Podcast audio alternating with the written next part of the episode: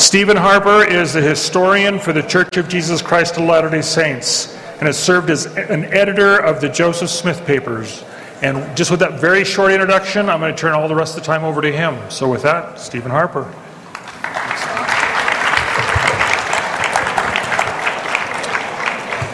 Thank you. Uh, this will be familiar to you. These are the volumes of what we call Joseph Smith's manuscript history. A uh, bunch of you have these on your shelf. Maybe the blue hardback covers that my grandfathers had and my parents inherited. I have a gray paperback copy of them on my shelf which is where they spend about 99.9% of their time.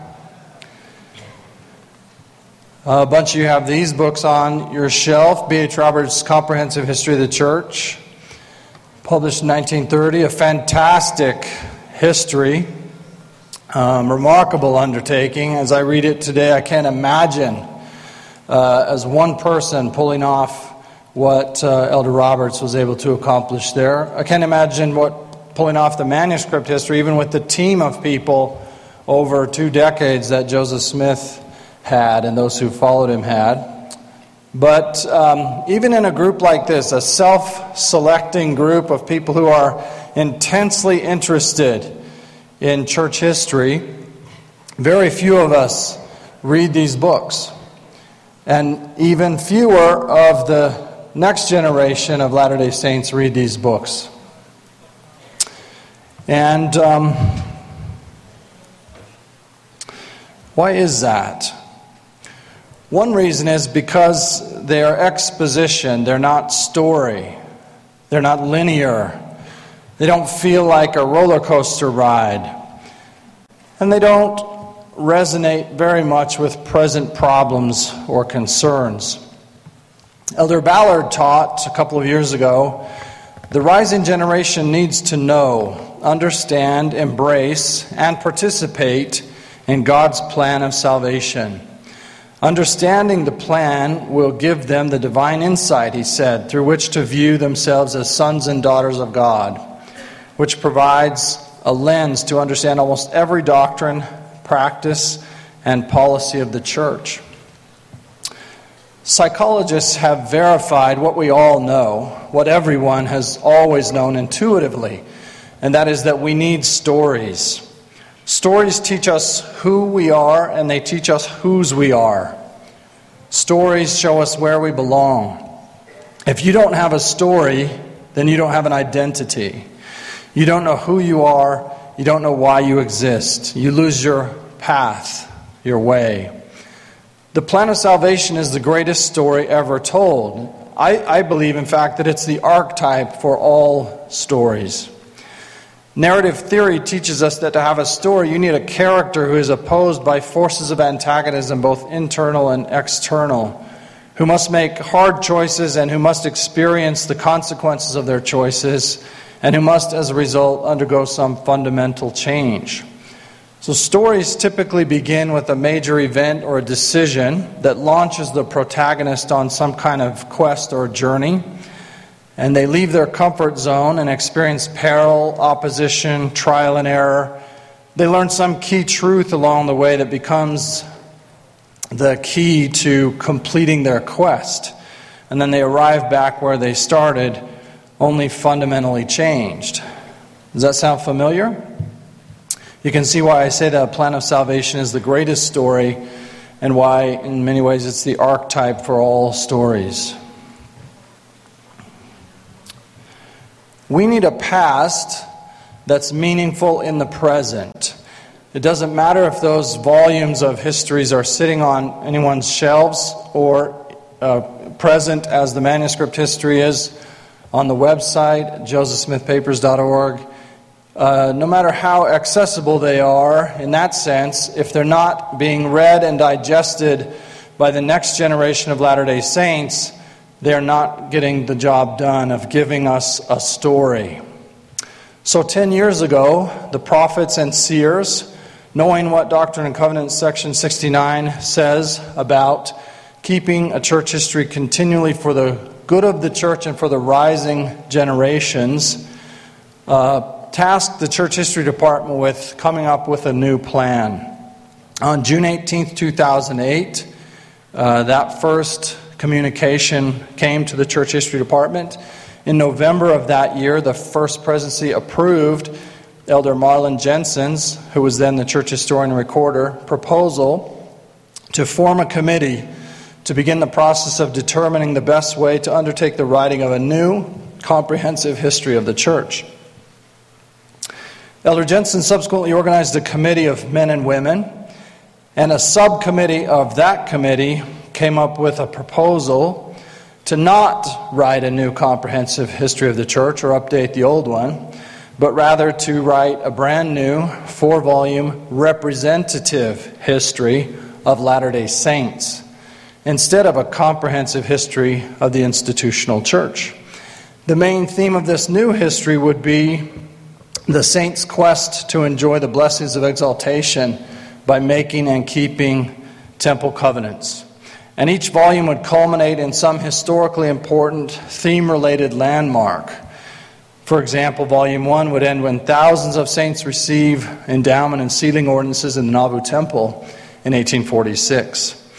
Volume 2, when the saints dedicate the Salt Lake Temple and begin to make covenants in it in 1893. Volume 3, when the saints dedicate the Swiss Temple and begin to make covenants there in 1955. And Volume 4, sometime in the recent past, when temples dot the earth, including in remote and far flung regions, and more people than ever make and keep the covenants of the restored gospel as it spreads uh, farther and farther across the earth. On February 2nd, 2010, the First Presidency gave the commission to move forward. From the very beginning of this project, there was an inspired vision of what it could be. It would be inclusive and creative and transparent and powerful, sacred and truthful and edifying and fortifying and good in every sense. We believe that it would reach saints all across the globe and that it would reshape our collective memory to make it more resilient and more fortifying and more accurate. But um, let me advance the slide. There were some preliminary outlines drafted and some plans. But not really very much happened until Elder Snow, Steven E. Snow, who's now the church historian and recorder, said that he would be giving this history to his grandchildren for Christmas in 2019, by which he meant get it done. And so we went to work on it in earnest. Um, Richard E. Turley Jr., who's now the managing director of the church's public affairs, but who was then an assistant church historian and recorder, and the primary visionary uh, uh, for this project, he forewarned me about the six steps in the creative process. Step one is this is awesome. Step two, this is tricky. Step three, this is garbage. Step four, I am garbage. Step five, this might work out okay. Step six, this is awesome. Okay. So, what I'm going to tell you now is sort of a, a little bit about the journey through those six steps. And by the way, we're back at six. Uh, volume one just came, began to come off the press. It'll be available to everybody on September 4th. The first six chapters are online at saints.lds.org and in the church magazines. So it's come all the way around, and it is awesome. But you might be interested in a little bit of that middle part of the passage. When I was in the trough of step four, I am garbage, several key contributions came from people inside and outside of the church history department. In storytelling, when the way forward seems blocked or unclear, then there's some new revelation or nugget of truth that comes along and changes everything and puts the story back on track. And for saints, this history, there have been a few of those key moments, key pieces of insight or revelation. One of them came from James Goldberg, who is a writer, a terrifically creative mind uh, in the church history department. He and others read the first draft of Volume 4. And uh, the recommendations they made at that point led to the way that the volumes ended up being structured and written, which is quite different from the way we were doing the first drafts. And they also led to the recruiting of the perfect people to do the editing and the writing of the books. And it was at that point that we got back to this might be okay.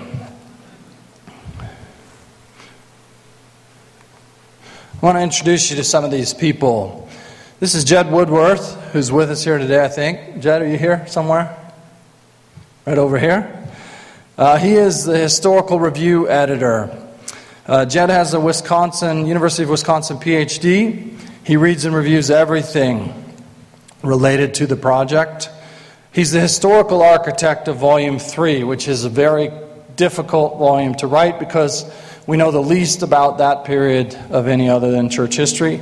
In my opinion, Jed is likely the most knowledgeable historian of Mormonism alive. And he's a historian of a lot else besides Mormonism, too. His capacious mind is awesome to me. And besides that, he's a delightful scholar and a person.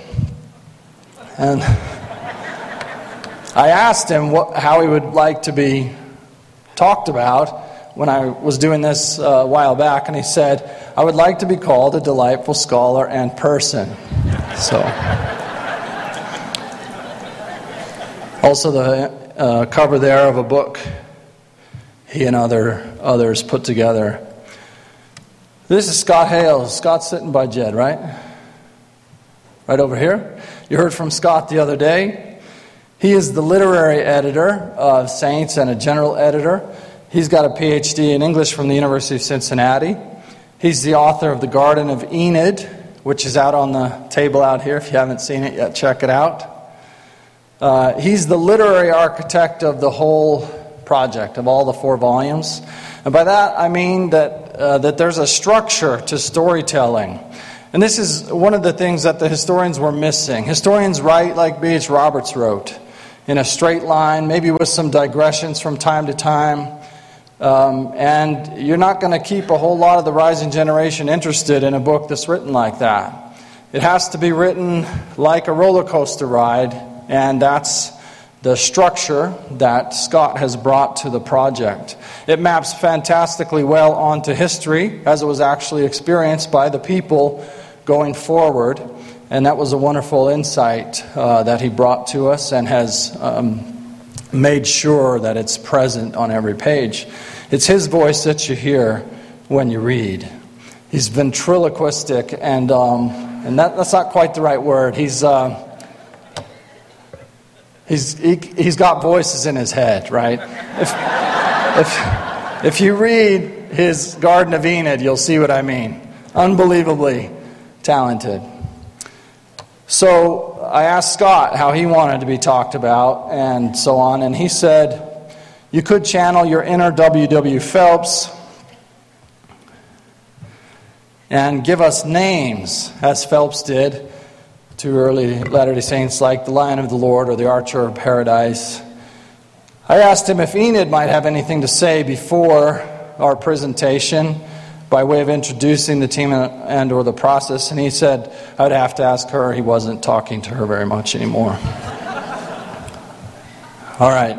Dallin I don't think Dallin's here today. Dallin's actually at the shop at work, I think. Or he might be on campus. Am I wrong, Dallin? Are you here? He was here earlier in the week, but I don't think he's here today. He's a, a, do, a doctor of the law by education, a repentant lawyer, however. Sorry, Jack. Um, a Russian language expert and literature expert. He's an exceptionally good historical researcher, and he's a great team player. He's invaluable to the whole process. He said, Who gets to be the lion of the library? And I asked him if he was applying for that position. He said, I was thinking I could be the rough rider of research. To which Scott said, Jed would have to be the lion of the library, and Steve would be the pillar of light, which I thought was nice.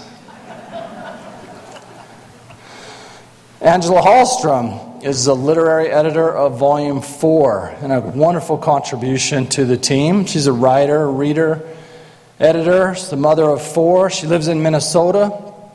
I even used my uh, Canadian missionary accent there. Did you get that? Just a little bit? That was completely natural.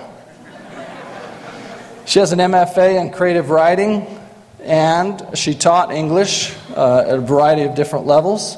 She's a novelist, an award winning novelist, and editor also. And she said, obviously, I'm the lady of the lakes or the sister of the sweatpants. Either way.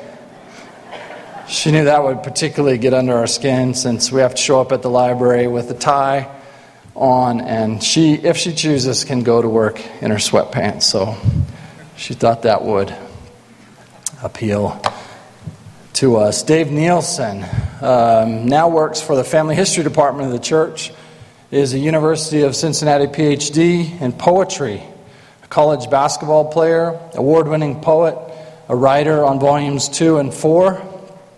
And uh, Jed said, I've always thought of Dave as Brahman Atman. Might have to get Jed to pronounce that for us.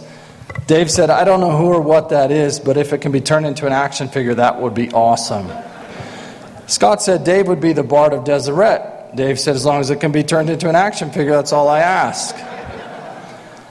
Dallin said, the Paladin of Poetry. You could definitely make that, uh, an action figure out of that. And Melissa, who was hard at work this whole time that the rest of us were dinking around, was, uh, weighed in to say, an action figure with inky fingers. That won't make any sense until you meet Melissa. Melissa Leilani Larson, who has a MFA in creative writing from the University of Iowa, very prestigious writing school. She's an award winning playwright and screenwriter. She's a writer on volumes one and three. She's a connoisseur and collector of fountain pens, and hence her sole request that her action figure have inky fingers. That's all that mattered to her. So, ongoing conversation here. I said, Jed's delightful scholar in person is sounding comparatively lame after all these ones. Angela said, I enjoy the and person part, as it leads one to believe that not all scholars are actually people. Scott said, if Pillar of Light does not work for Steve, we could call him the manager of light and truth, which, like, I was on a high when he said, you know, Pillar of Light, and then the manager. That just really brought me down. Back to earth.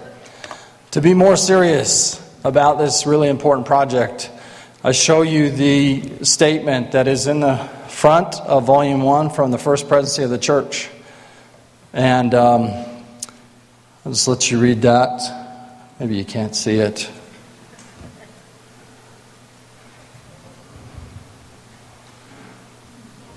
I'll read it to you in case you can't see it. It says, Throughout the scriptures, the Lord asks us to remember Remembering the Savior and our shared legacy of faith, devotion, and perseverance gives us perspective and strength as we face challenges today. It's with this desire to remember how merciful the Lord hath been unto the children of men that we present Saints, the story of the Church of Jesus Christ in the latter days. We encourage all to read the book and make use of the supplementary materials online. We love you. You are an important part of the great history of this church. We thank you for all you do to build on the foundation of faith laid by our forebears. We testify that the restored gospel of Jesus Christ is the standard of truth today. The Lord called Joseph Smith to be his prophet, seer, and revelator in the latter days, and he continues to call living prophets and apostles to guide his church. We pray that this volume will enlarge your understanding of the past, strengthen your faith, and help you make and keep the covenants that lead to exaltation. Sincerely, the First Presidency. Elder Cook spoke at BYU Idaho uh, several weeks ago on this project and uh, described it in, in, great detail. And um, he also will publish an article about it in the September Ensign that includes these words Saints is the story of how God restored his everlasting covenant because of his love for his children. It shows how the Lord restored his gospel, gospel to provide hope and peace in times of tumult, trial, and suffering. It also shows how restored covenants lead to exaltation through Jesus Christ. The story begins, Elder Cook continues, in 1815 with the explosion of an Indonesian volcano, which caused widespread death, disease, and disruption. This beginning point was chosen in light of what the Savior revealed about how he restored covenants that bind us to him and enable us to eventually overcome all of life's problems. I, the Lord, knowing the calamity which should come upon the inhabitants of the earth, called upon my servant Joseph Smith Jr., and spake unto him from heaven, and gave him commandments, that mine everlasting covenant might be established. Elder Cook continues Saints is the true latter day story of God restoring covenants with his children because he knows their hardships, pain, and suffering. The gospel our loving Heavenly Father restored through his prophet does not eliminate evil, sorrow, suffering, and separation at death, but sanctifies and endows our lives with transcendent meaning, promises, healing through the Savior's atonement, and assures us that the relationships we cherish on earth can endure in eternity, coupled with eternal glory.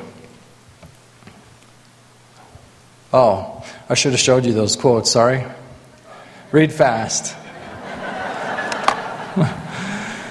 This is Elder Snow's article from the February Ensign, uh, where he announced to the church, the whole world, that saints would be forthcoming. Sometimes, if you want to hide something from the saints, you publish it in the Ensign. Uh, but there it is. He said some really great stuff, including starting with this quote from Brigham Young. In 1861, President Brigham Young urged church historians to change their approach. Write in a narrative style, he advised, and write only about one tenth part as much. So, Saints follows the teaching, the direction of Brigham Young to the church's historians. You might not think it's only a tenth part as much, but we could do ten times more. Uh, and you'll find the volumes clip along at a terrific pace. If you'll start reading them, you won't get worried about them being too thick or too, too much.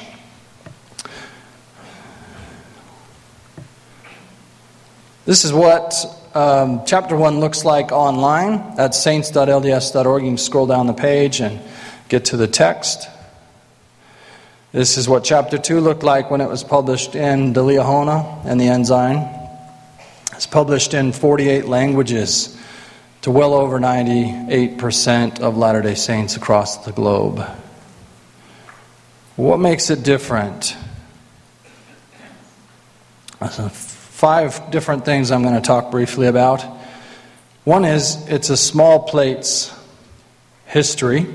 It doesn't try to be the comprehensive history of everything that ever happened in the church.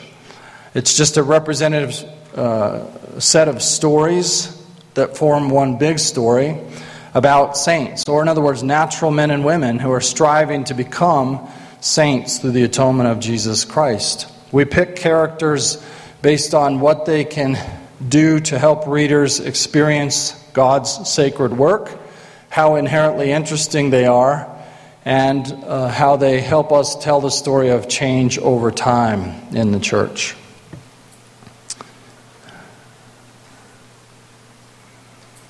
The method is different from any of the histories we've done before.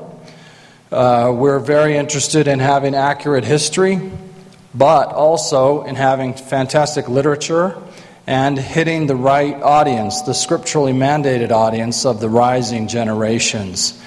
And so we're worried about all three of those things, and the sweet spot where those concerns overlap is where we want saints to land, and we think we've largely accomplished that. This is the narrative arc of Volume 1, uh, simply put.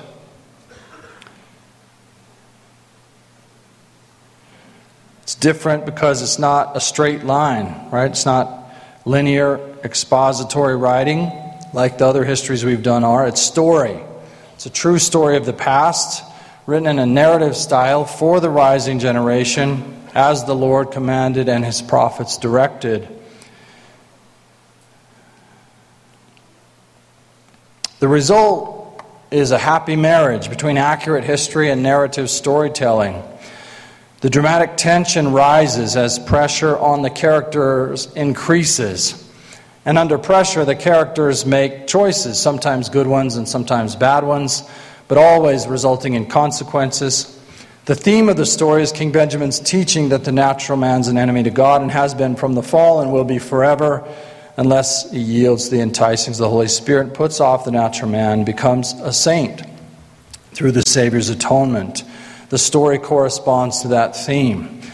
The characters, for example, beginning with Joseph Smith and his family, are flawed because the natural man is an enemy to God. That's true history, true doctrine, uh, good writing.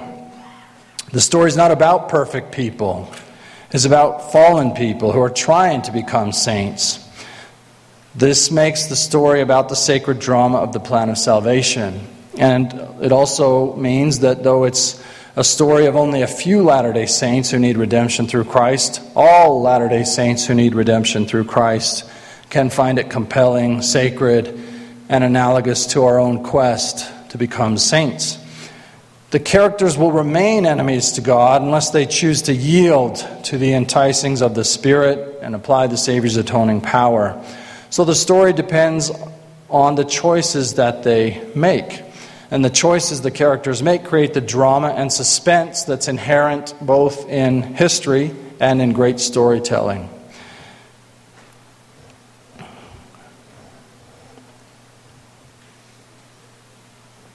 The story sets up this way it's global and universal. It concerns all people everywhere throughout time and space. But it begins in 1815 when the cataclysmic eruption of Mount Tambora in Indonesia causes death and disease and disruption, as Elder Cook put it. People everywhere ask why. And God doesn't answer directly, but readers get a glimpse into his mind and the wonder of his ways when they learn what happened because of what the Lord foreknew. That is, because he knew foreknew the calamities coming, he prepared provincial young Joseph Smith to restore the broken covenants that solved the problems of death and disease and disrupted relationships. Excuse me. An insightful non Latter day Saint scholar, Douglas Davies, claimed that the power of Mormonism is the story it gives people for the conquest of death, which I like a lot. I like that insight a lot. Um, in other words, we don't just have a doctrine of resurrection or salvation or power over death, we have a doctrine of exaltation, as we put it. Power over the havoc that sin and death wreak on our relationships.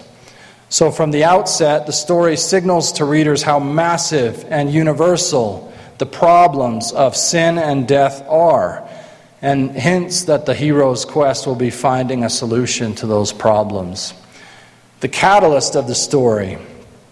Like many others, Joseph is afflicted with, by disease and disruption. And like many others, he wonders if his sins have displeased God, and he seeks to be reconciled to God lest he be damned at death. He's frustrated until he discovers a new way to read an old verse, and he goes to the woods to ask God for wisdom.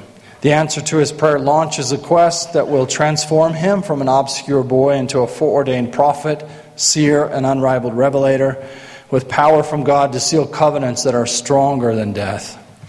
The midpoint of the story the saints have always been opposed, but up to this point, the story is one of the Spirit of God burning like a fire, angels coming to visit the earth, covenants restored, priesthood keys committed, and saints endowed with divine power in their commission to take the gospel to all mankind and their quest to overcome the effects of death. This flood of light and power culminates in a revelation in the saint's new temple in Kirtland that assures Joseph that his brother's salvation and the salvation of all people everywhere will not be determined by the timing of their deaths, but by their godly desires. But then, halfway through Volume 1, the story takes a negative turn. The saints begin to fight among themselves, their covetousness is exposed, their bank fails. Joseph is opposed by former friends and fellow servants. The saints are forced to flee from their temple in Kirtland, Ohio. And it goes from bad to worse. An Abrahamic test requires the saints to partake of the unthinkable plural marriage. Moreover, tired of being mistreated, they go against the state of Missouri in a war of extermination. The governor and the settlers respond brutally, stealing property, murdering men and boys, and raping women. Joseph and others are jailed without due process and with no hope for justice. He's stuck helplessly in a dungeon while his family and other saints flee in winter. And it's there that he gets the nugget of truth, the revelation that brings the story full circle. All these things give experience, and if you endure them well, God will exalt you on high. There's a false defeat toward the end of the story. Joseph escapes. The apostles undertake the global gathering of Israel. The saints begin again in Nauvoo.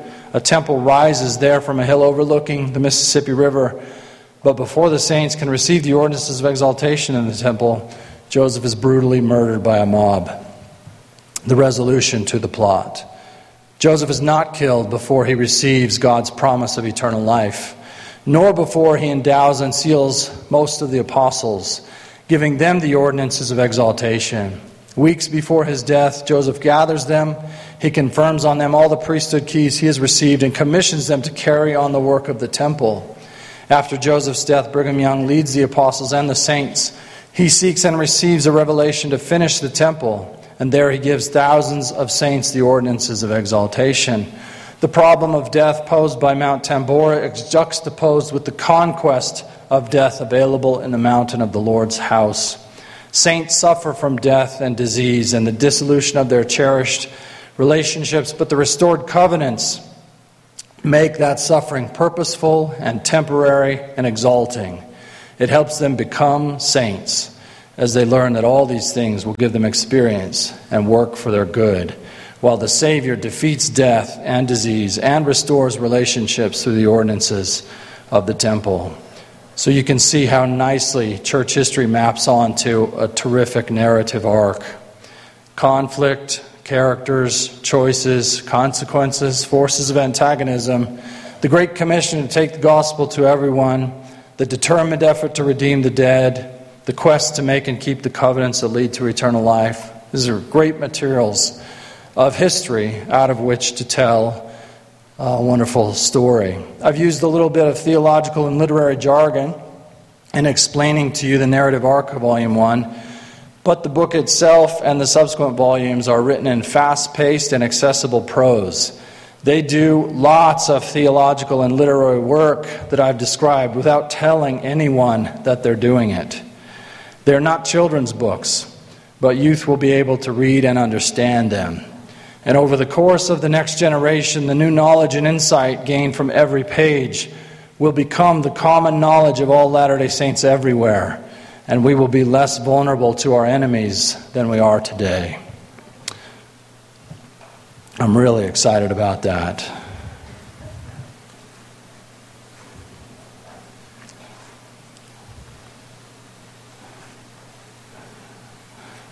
Another thing that's unique about saints that's not typical of the histories we've done before is that it is intentionally designed to immunize the rising generations of Latter day Saints.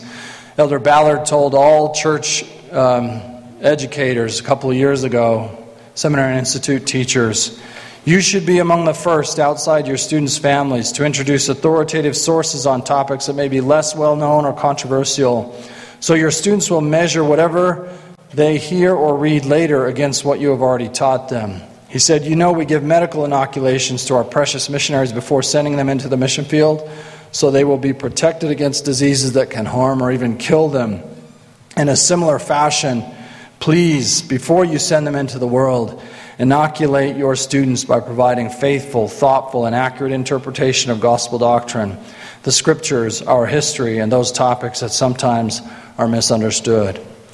The manual I used to teach church history from uh, Church History in the Fullness of Times is a flat exposition that purposefully avoids or downplays controversy. This is a roller coaster ride where the controversy in history is harnessed to the dramatic tension you need in narrative. So we welcome uh, the tricky parts of church history, and they're all there. You don't expect us to stop and dissertate about seer stones um, or whatever else, but it's all there in the narrative. And for those who want more, there are all kinds of resources available online that we're going to link them to. So it works like this. Uh, we, the, the top level is the books are the books themselves, the story, the narrative history. They have footnotes, hundreds and hundreds of footnotes in each one. And these footnotes link people not only to the real to the primary and secondary sources we use, but to topics, topical essays and videos that go into more detail about all kinds of subjects, including the most controversial ones. And these go even further to link people to uh, other resources that are available on the web. The thing I'm most excited about is that for many of the sources, most of the sources, you can uh, link to them yourself within a few clicks in the electronic versions of, of Saints. And it'll be electronic as soon as it's available in print. This is what some of those pages look like. This is the topical essay on the restoration of the Aaronic priesthood, for example. The goal is to provide everyone as much access as they could possibly want or need. So, those of us who get to work in the Church History Library, we sit on top of this spectacular archive of, of historical materials, uh, and we really relish the opportunity we have to use them. Our goal is to make it so everybody can have access to all of the things that can be known from that material and uh, spread it as widely as possible. Again, the primary sources will be available within a couple of clicks. Here, here's an electronic um, chapter, uh, chapter 4, I think, and you can see the footnotes on the sidebar there.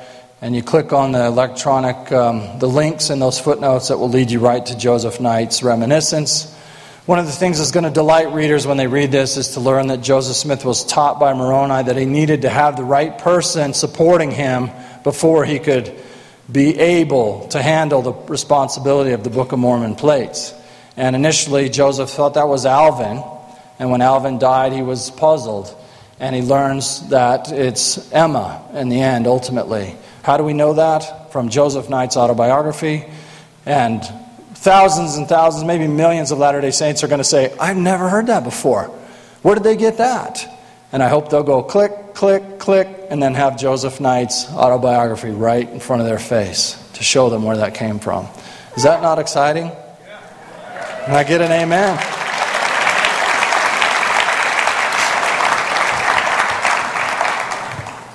Why didn't the church ever tell me that, right?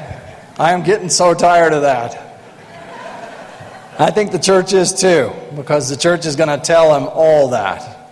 Uh, it's already, uh, as you know, gone to massive effort uh, to publish the prophet's papers and to be increasingly transparent in other ways. Uh, the burden ultimately rests with people to find out for themselves, right? To seek for themselves. And a lot of what we blame on the church not telling me that is me not being active enough to go out and find the information myself. And this is going to help uh, make that easier to do, and it's going to um, it's going to make it less easy or valid to make that excuse that we've sometimes made. All right, Saints is about the global church, and it is for the global church. These are images from some of the stories that will be included.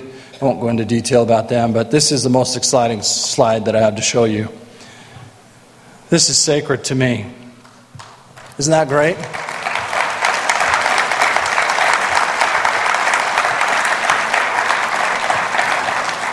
Before I ever knew anything about this, the um, First Presidency, before I went to work on it full time, I should say, the First Presidency approved a budget, an appropriation. In other words, they set aside every penny it would take to get the job done.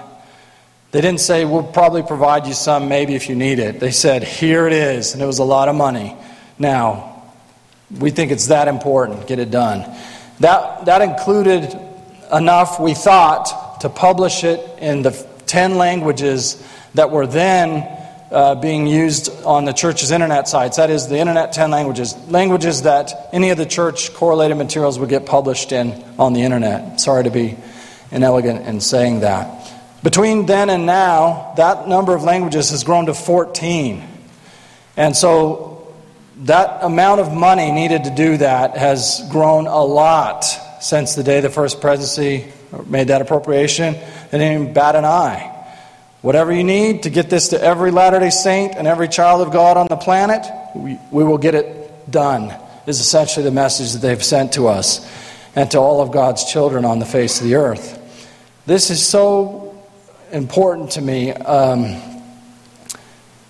along the way, we thought we just can't, we, we just aren't capable of getting this done and into all these languages simultaneously. So we'll do it in English. We'll try to get it done by the time Elder Snow wants it done. Um, and then we'll publish it a few years. You know, it'll take us a few years to get it published in the other languages. And the prophets have come back and, in their wonderful way, said, That's not what we're doing here. We're going to publish that on day one in all the languages. We're going to send the message to every child of God on the planet that this is their story. It's for them, it's about them, it's their story. They belong in it, they own it. And I'm deeply um, gratified by that leadership that we have from our prophets, their commitment to this project and everything else like it, and the testimony it bears about our Heavenly Father's love for His children. So I'm very excited about this slide. It will be released a year earlier uh, at least Volume 1 will, then Elder Snow asked for it, and simultaneously in languages spoken by more than 90% of the Latter day Saints on the earth. And those chapters that are being serialized, the first eight chapters in Volume 1, as I mentioned earlier, those, several of those will be published in 48 languages, getting them to more than 98% of the Latter day Saints in the world. So you can see from its opening scene, to its worldwide distribution that volume 1, the blue, shows who will be reached. That's how much of the planet will be reached by the print volumes. That's how much will be reached by the chapters serialized in the church magazines. From its opening scene to its worldwide distribution, Volume 1 signals to God's children everywhere that it's for them and it's about them. It's their story. It's the story of how they relate to a God who, knowing the calamities of their lives, called a teenager to renew the covenants that don't eliminate sorrow and suffering and separation at death, but do sanctify and endow each of those obstacles with transcendent meaning and guarantee that the same sociality that exists among us here will exist among us there, only coupled with eternal glory some landmarks along the way. I'm not too excited about these earlier ones that have already been done, but the later ones are, are worth uh, your attention. You can see that earlier this year we started publishing chapters in the church magazines. Uh, advanced copies have gone out or soon will to all the seminary and institute teachers across the church. I'm very excited for them to get it into their hands. I've talked to lots of them, and they're excited for it to get into their hands. And if there are any that aren't, it won't matter because their students are going to read it and they're going to know it better than their teachers if their teachers don't read it. And it will, it will gain the momentum uh, that it deserves and needs, whether everybody likes it or not. Volume 1 will launch on September 4th. It will be in print, ebook, audiobook. You can have a female or a male narrator, whichever you choose. You can hear those first six chapters right now in your Gospel Library app or at saints.lds.org. There will be an event at the Museum of Church History in Salt Lake City on September 4th. And then a few days later, Elder Cook and Matthew Grow, the Director of Publications in the Church History Department, and Kate Holbrook, the head of the Women's Mormon Women's History Initiative, will do a face to face event from Nauvoo on September 7th, all about saints. It'll be available in all the channels you could hope for. And finally, you can see where the titles, the subtitles of the volumes came from. Joseph Smith's wonderful prophecy in his 1842 letter The standard of truth has been erected. The blue print is the um, subtitles for the four volumes. Volume 2 No unhallowed hand can stop the work from progressing. Persecution may rage, mobs may combine, armies may assemble, and calumny may defame, but the truth of God will go forth. Volume 3 Boldly, nobly, and independent till it has penetrated every continent, visited every clime, swept every country, and volume 4 sounded in every ear until the purposes of God should be accomplished and the great Jehovah shall say the work is done. Isn't that just right? It's as if he said that for us. Thanks very much for your time and attention. I um, am grateful to be a witness to this way of the Lord hastening his work in its time. And if you have a minute or two worth of questions, I'll be glad to try to address them.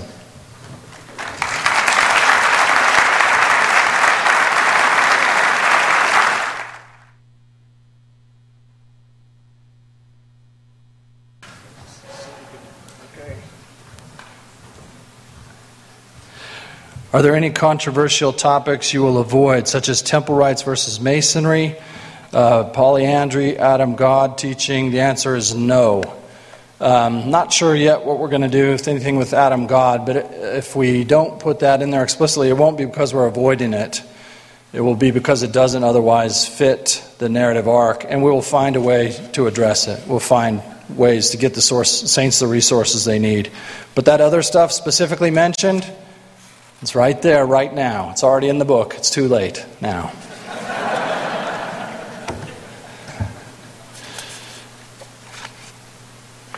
what are we to make of Brigham Young announcement on blacks and priesthood? We'll talk, we, we talk about that in volume two.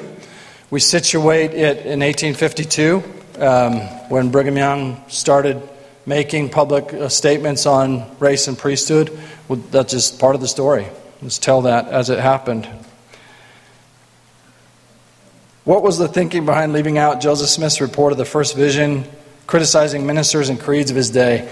That's a great question. That was probably, maybe I'm taking too much credit here, but that's, uh, I, this is a subject of personal interest to me, and I think that that particular passage is, um, but that passage of Joseph Smith's history, where he quotes the Savior saying, All their creeds are an abomination, their professors are corrupt. Um, that is shaped by a persecuted present. And so it's a mixture of his past and present. I'm not calling the, the um, event into question, but I'm saying that we chose to use um, memories that he had that were softer. Um, we're writing a past for the present.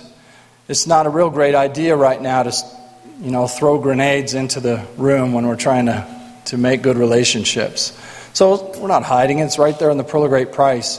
But we'll tell that story using um, other words. Um, the, for example, the Wentworth letter says the Lord told Joseph, they're believing in incorrect doctrines. None of the churches is true, they're believing in incorrect doctrines. So, same message, a little different words. Is saints the antidote to Work and Glory? It's not opposed to Work and Glory. Yeah.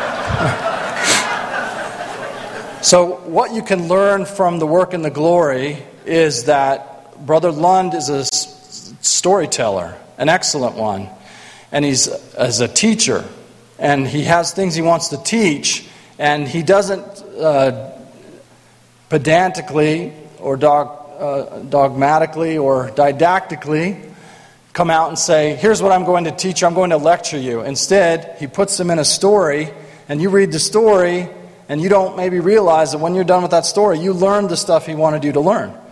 That's what we can learn from Work and Glory. What we don't do is fictionalize anything. There's no made up characters, there's no made up lines of dialogue, there's no made up setting. So it's not like Work and Glory in that respect. But we hope that it is a powerful teacher in the way that Brother Lund's works are. No offense, but most books written by committee are boring and dry. Amen. I was surprised by how engaging of a read it is, at least the first five chapters It ends with a cliffhanger. See, now we've, Scott will be of no use for the rest of the month. His head will be so big. to be serious, though, the reason it sounds great is because uh, Scott's on that committee, and, and it goes through him, and he's the one that gives it that voice. So thank him because it doesn't sound like every other thing that we've done in that way.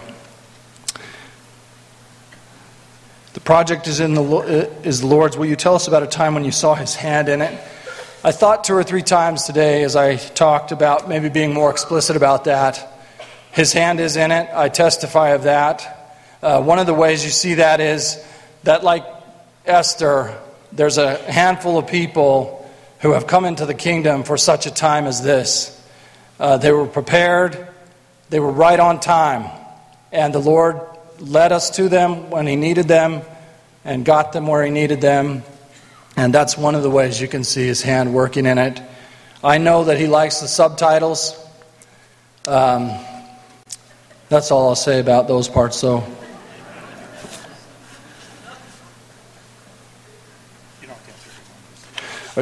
you, are you done with me? I'm over time, probably. Take one more.